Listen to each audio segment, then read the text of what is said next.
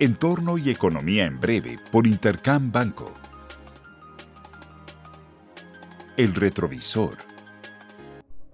La semana pasada existieron pocas novedades en cuanto a datos económicos y los mercados se mantuvieron más bien atentos a los resultados trimestrales de las empresas en Estados Unidos. En Estados Unidos, la producción industrial durante el mes de septiembre sorprendió al alza con un avance del 0.4% en términos mensuales durante el mes de septiembre, impulsado por las manufacturas. Ni la menor demanda de bienes ni la fortaleza del dólar han afectado el crecimiento del sector, que parece seguir expandiéndose gracias a menores disrupciones en las cadenas productivas. En Europa, la cifra final de inflación fue revisada ligeramente a la baja a 9.9% en términos anuales, pero ello no redujo las expectativas de incrementos agresivos a las tasas de interés por parte del Banco Central Europeo para lo que resta del año. En México, la economía mexicana podría estar comenzando a estancarse de acuerdo con el indicador oportuno de actividad económica, que estima 0% de crecimiento durante el mes de septiembre comparado contra lo registrado en el mes de agosto. Más negativas aún fueron las cifras de ventas al menudeo del mes de agosto que registraron una contracción del 0.4% en términos mensuales y manifestaron mayor debilidad de lo inicialmente esperado en el consumo. Panorama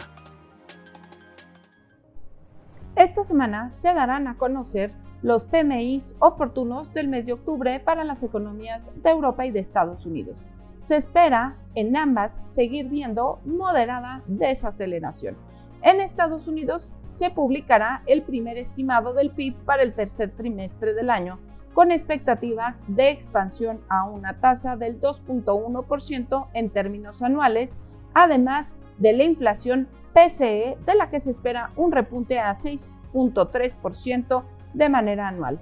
En Europa, el Banco Central Europeo tomará una decisión de política monetaria en la que se espera el segundo incremento consecutivo de 75 puntos base a las tasas de interés.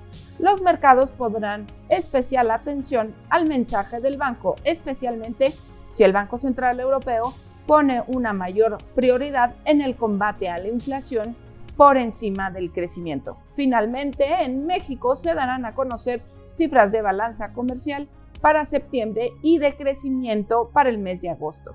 Pero el dato más importante será el de inflación para la primera quincena de octubre, que se proyecta en 8.61% en términos anuales, por debajo de los picos alcanzados durante los meses de agosto y de septiembre. Les deseo una muy buena semana. Yo soy Alejandra Marcos.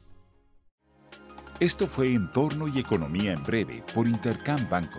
Síguenos en redes sociales y consulta nuestro podcast en intercam.com.mx.